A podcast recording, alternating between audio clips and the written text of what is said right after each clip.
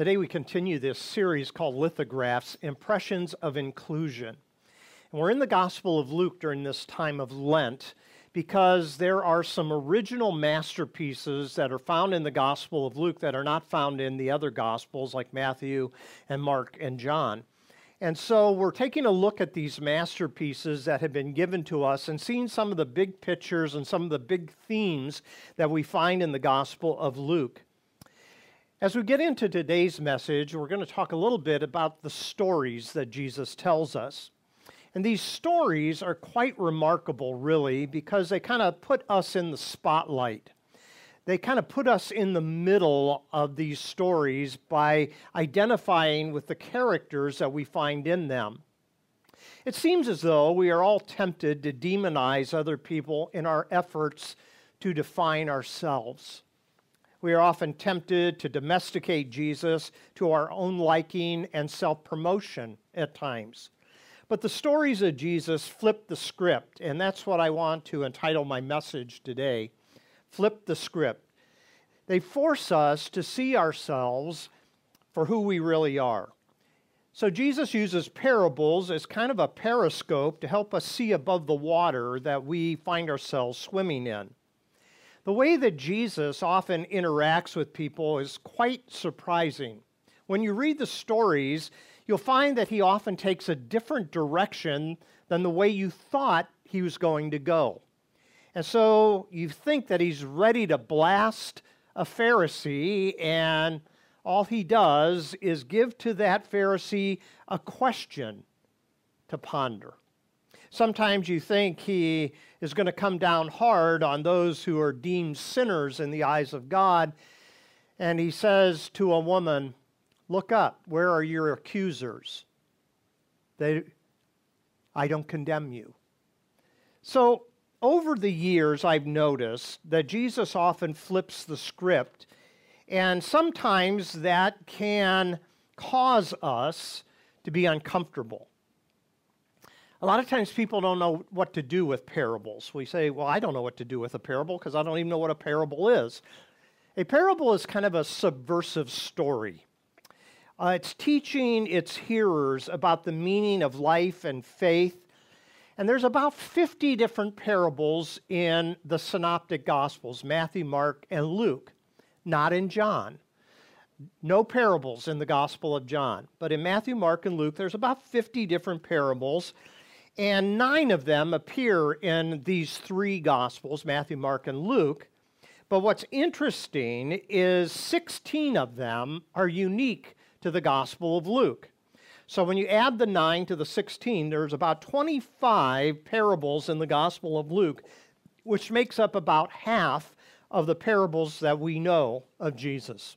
Now, some of these parables are very simple. They're simple analogies, they're similes, they're just metaphors that we can grab onto. But the problem is, Jesus rarely gives us an interpretation. In fact, probably only one parable does he give an expanded interpretation, and that's the parable of the four soils that represent four different types of hearts. Maybe it's because these parables can't be reduced to a single meaning. Maybe they are meant to be teased out. Maybe they are meant to be looked at in different directions so that we can see ourselves in the story. Well, some are simple and some are easy to understand.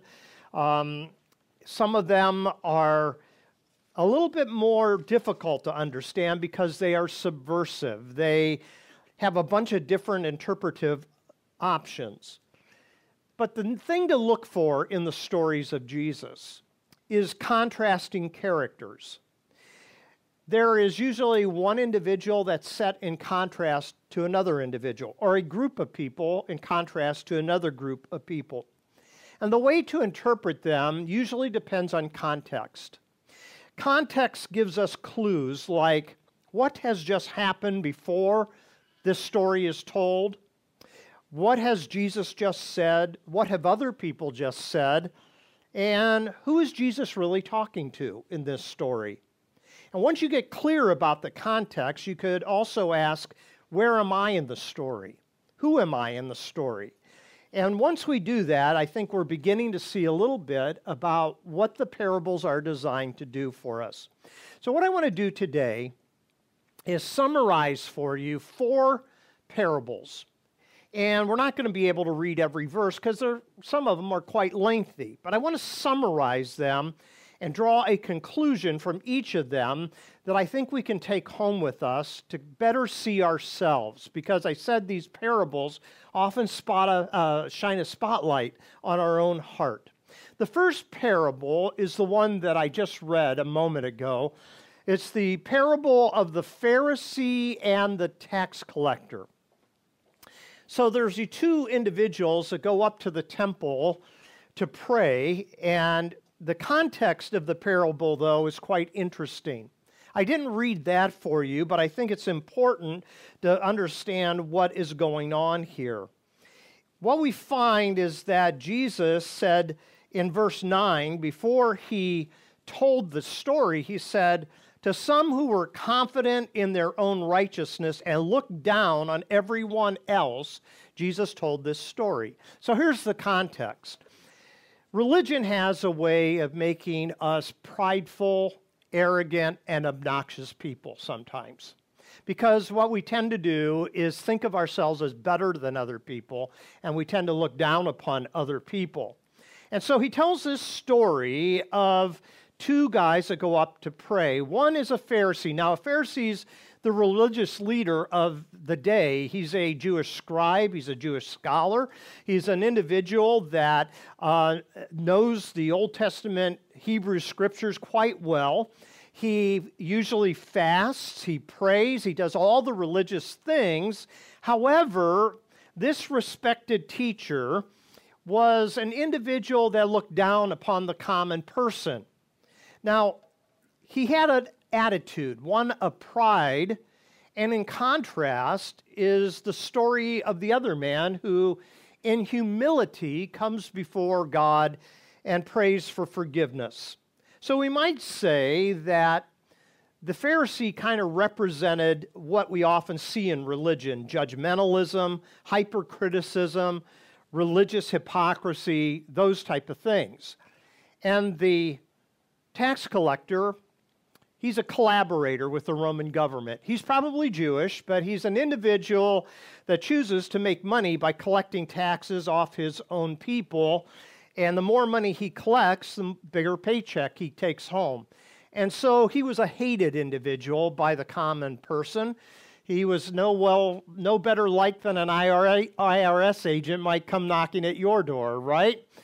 And yet, at the same time, they both have this need to go to the temple and one who has this abundance of good deeds has kind of this sanctimonious air about him while the other individual he's an individual that barely lifts his head up and in humility he asks god for forgiveness for all the mistakes that he's made.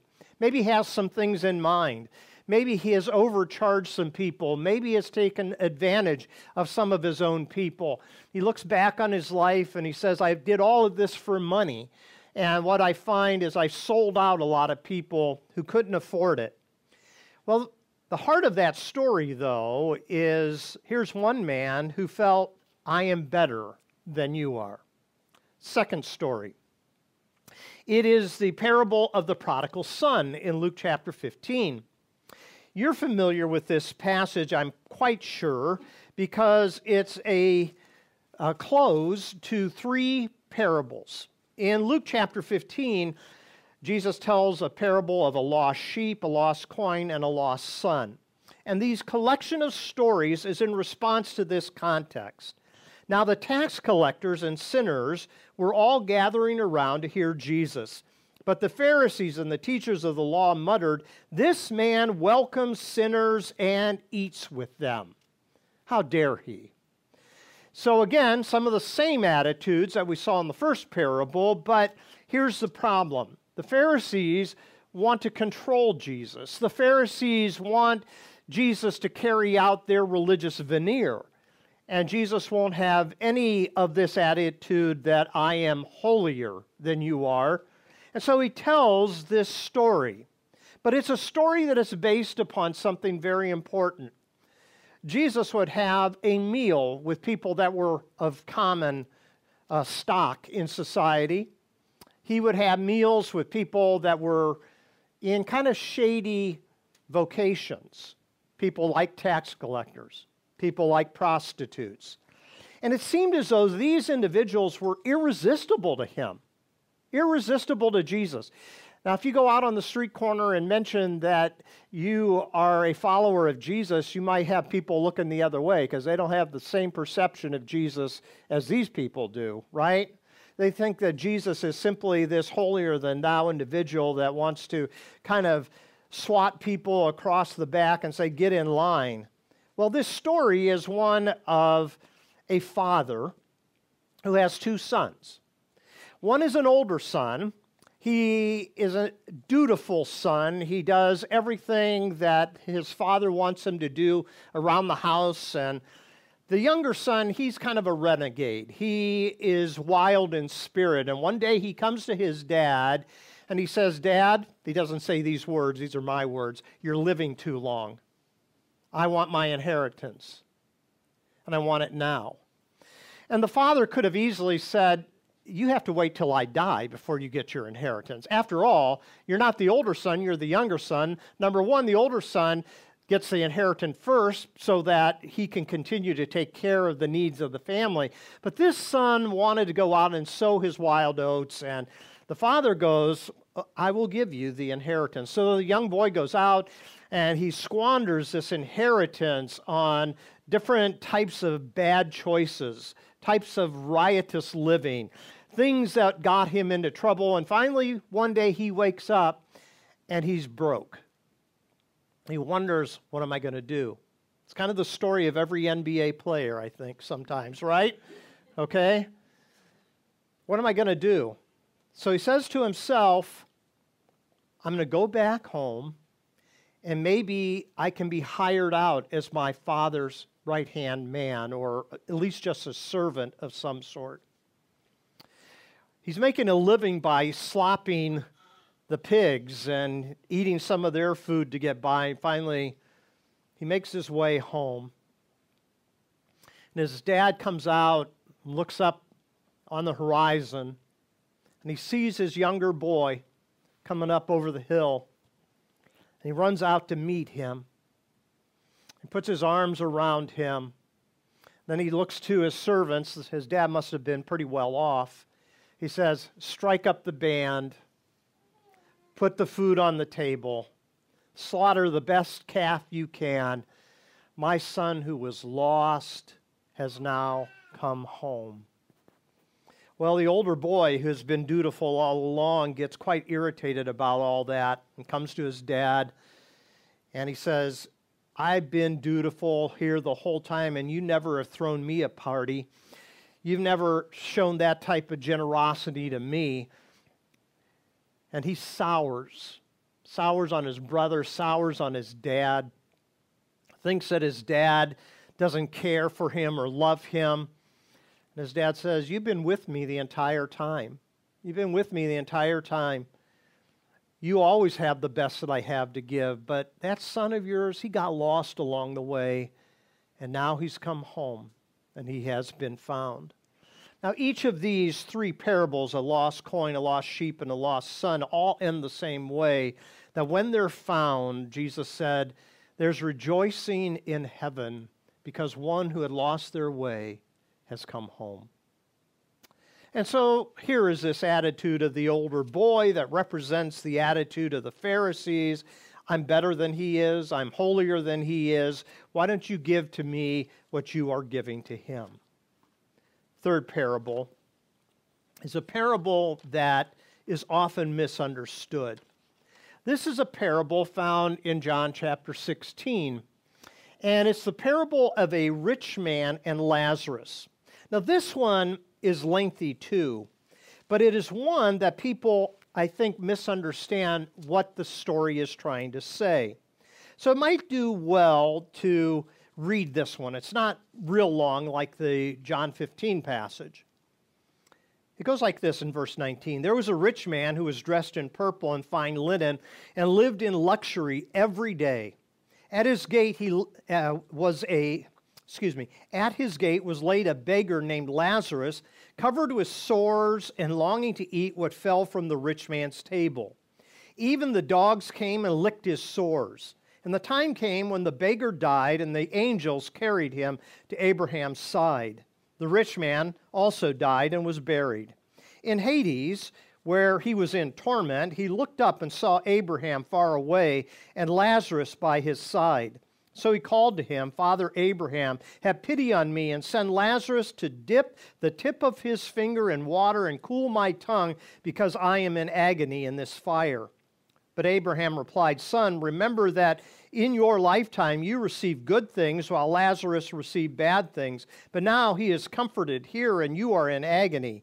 And besides all this, between us and you, a great chasm has been set in place, so that those who want to go from here to you cannot, nor can anyone cross over from there to us. And he answered, Then I beg you, Father, send Lazarus to my family, for I have five brothers. Let him warn them, so that they will not also come to this place of torment. Abraham replied, They have Moses and the prophets. Let them listen to them. No, Father Abraham, he said, but if someone from the dead goes to them, they will repent. He said to them, If they did not listen to Moses and the prophets, they will not be convinced, even if someone rises from the dead. Now, That's quite a provocative parable, isn't it? And most people interpret it wrong because they think it's a parable about hell, and it's not. Remember what I said at the beginning you have to understand context. And the context is Jesus has been talking just a few verses earlier and he says this about money No one can serve two masters.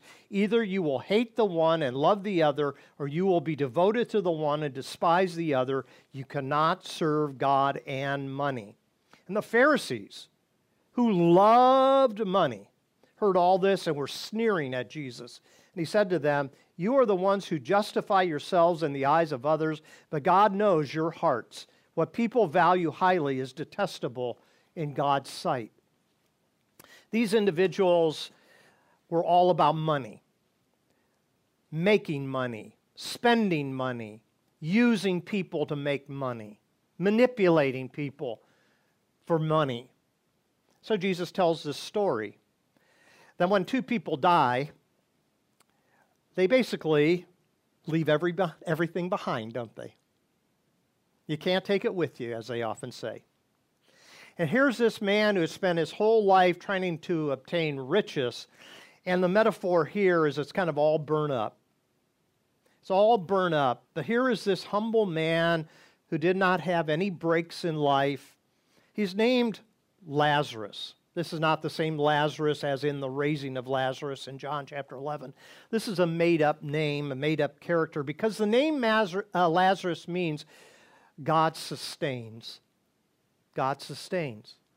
And in the middle of life, in the hardships that we face, in, in the burdens that we carry, God continues to sustain us as we continue to trust in Him for the next day.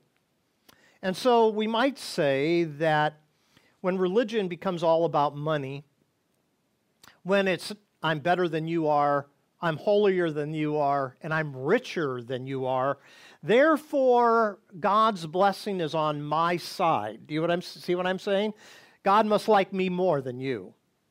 Jesus tells these subversive stories because money, wrongfully so, is often considered to be a sign of God's blessing. So you can still turn on TV preachers and they will proclaim that a sign of God's blessing is God wants you to be rich. Well, I can tell you, God doesn't look very favorable upon me, nor most Christians.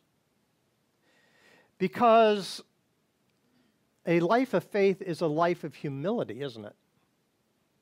It's a life of dependence, it's a life of trust. It's a life of communal caring and strength that you draw from other people. But not these guys. They didn't need anybody else. They had enough money, right, to care for anything that they need. I'm better than you are. I'm holier than you are. I'm richer than you are. One last parable. And I think You're familiar with this one, right? The parable of the Good Samaritan. So this is found a couple chapters earlier in Luke chapter 10.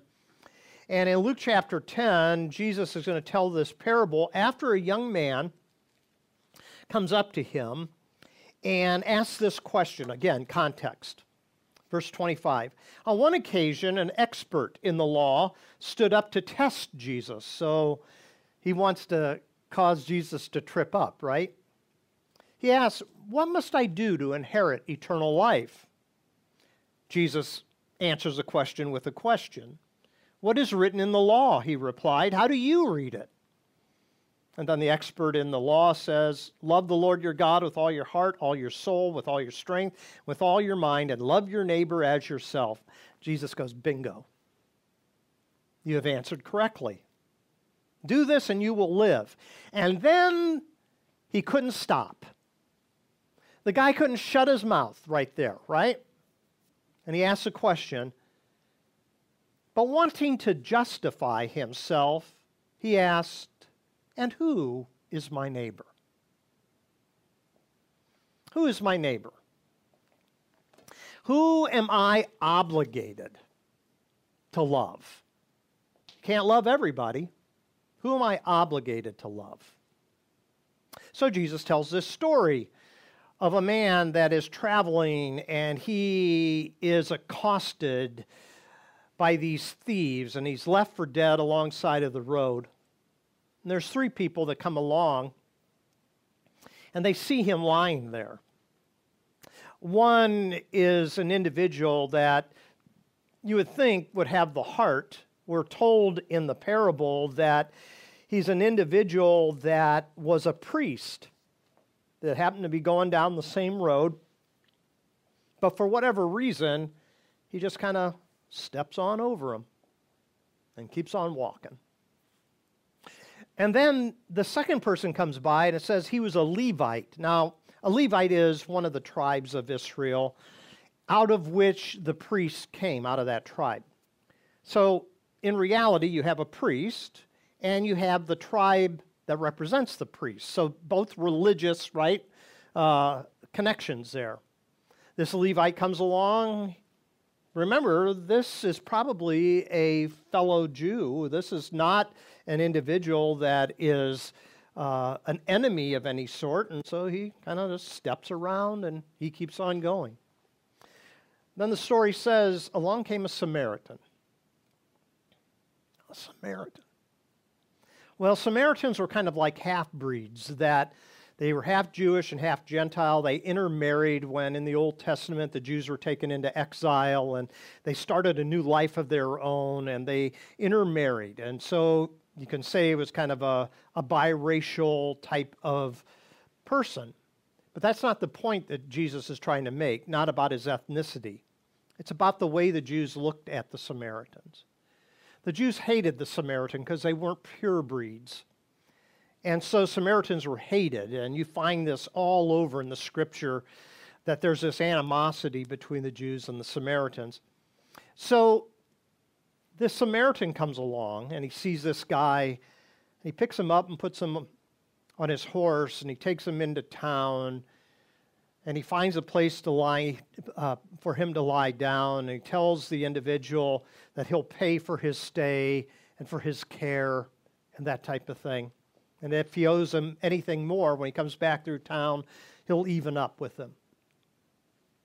well this story this samaritan story doesn't have the punch until i tell you that there was a Christian who was traveling down the road and he was beat up and he's left beside the road.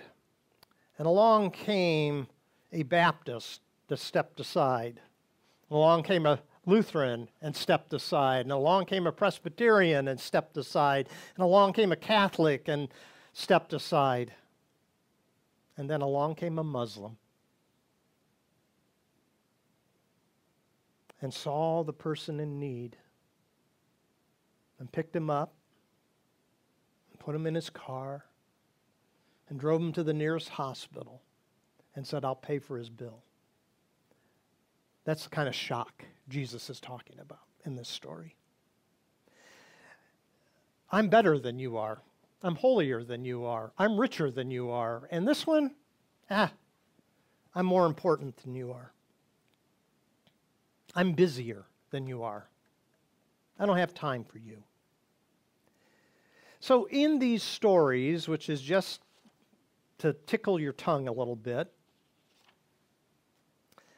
are stories that represent our own lives. Some key questions. Do I carry these attitudes inside of me? Am I better than? Am I holier than? Am I richer than? Am I more important than?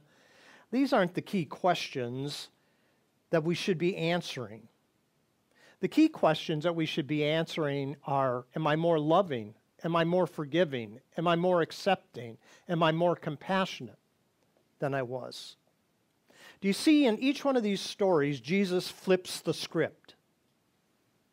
The normal script that we would anticipate has been turned upside down.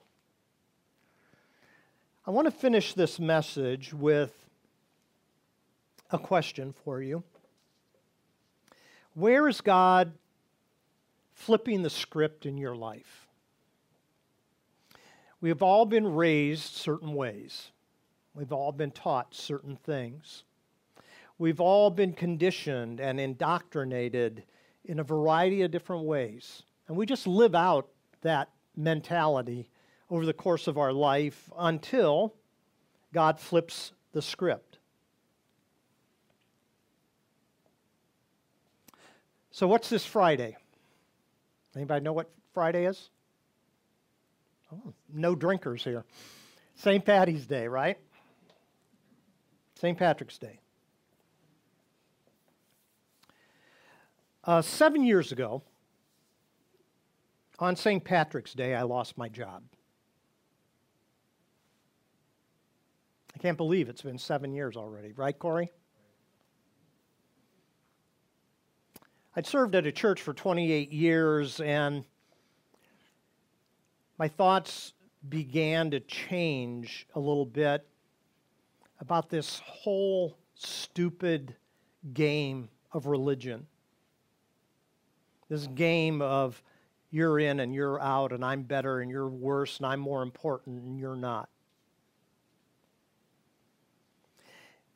And the issue, in many ways, was kind of sparked by the LGBT issue and the Marriage Equality Act. But you know what? It's taken me seven years to figure this out.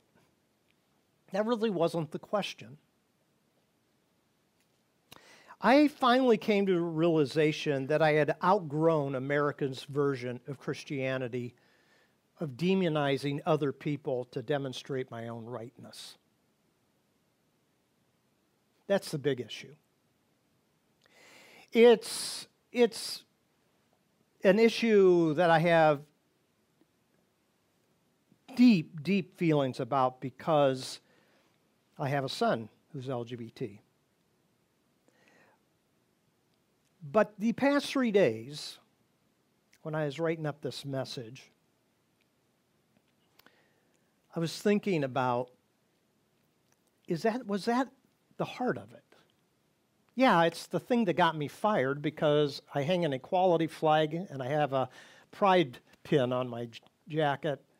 And I love my son with all my heart, and I don't care who you are, you're not going to ever, ever, ever make me stop loving him. But then I began thinking the issue is bigger. Christianity in America thrives on demonizing other people. Oh, we'll use other issues. But at the heart of it, at the real heart of it, all the division in our country and between the political parties and between churches is I really think I'm better than other people. That's got to go. And so, about seven years ago, I went on a journey, and Corey and I can attest that we took this journey together,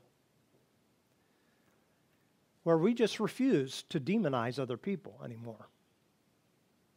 Because demonizing other people is demonic. Jesus tells us to love our neighbors as ourselves, right? And we must quit demonizing other people for the declaration of self righteousness. To go back to that initial one that I showed you about flipping the script here. There was one guy who was bowing his head and saying, God, forgive me, I'm a sinner. Another guy's lifting up his hand and see how great a guy I am, God. But the thing he refused to do was stop demonizing other people for his own self righteousness. And that's at the heart of what God is doing, I think, in people who are sensitive to his spirit. Are there differences between us and other people? Absolutely. Are there differences of outlook? Absolutely. Are there different levels of comfortability? Absolutely, right? But that should have no bearing on my love for you or your love for me. If the scripture says God is love, what is the thing that he does? He loves. He loves like that father who welcomes his son back after making all kinds of stupid decisions. He loves. He loves like the Good Samaritan who stops and helps. And he loves those who, in their heart, will be humble enough to say, Thank you, God, that you love me like you do. Would you stand with me?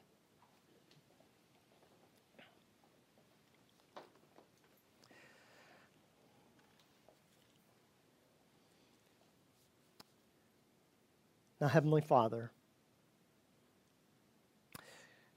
the power of parables is a power that is so subversive and strong that it might make us uncomfortable. And yet, at the same time, it shines a spotlight into us to help us see where you're really prodding us, where you're really moving us, where you're really changing us. And hopefully, we're better people because of it. Hopefully, we're better servants of our fellow man. Hopefully, we are more loving and caring and compassionate and forgiving. And hopefully, Lord, you're using us in our little corner of our community, wherever it may be, to make our world a better place. Grant to us the ability to ponder the power of the parables of Jesus. And help us not to walk away or disregard, but help us, Lord, to engage in a way that changes us into your likeness. For you are a God of love and mercy. And for that we are thankful. I pray all this in Jesus' name. Amen. Thank you, everyone. I hope you have a great week.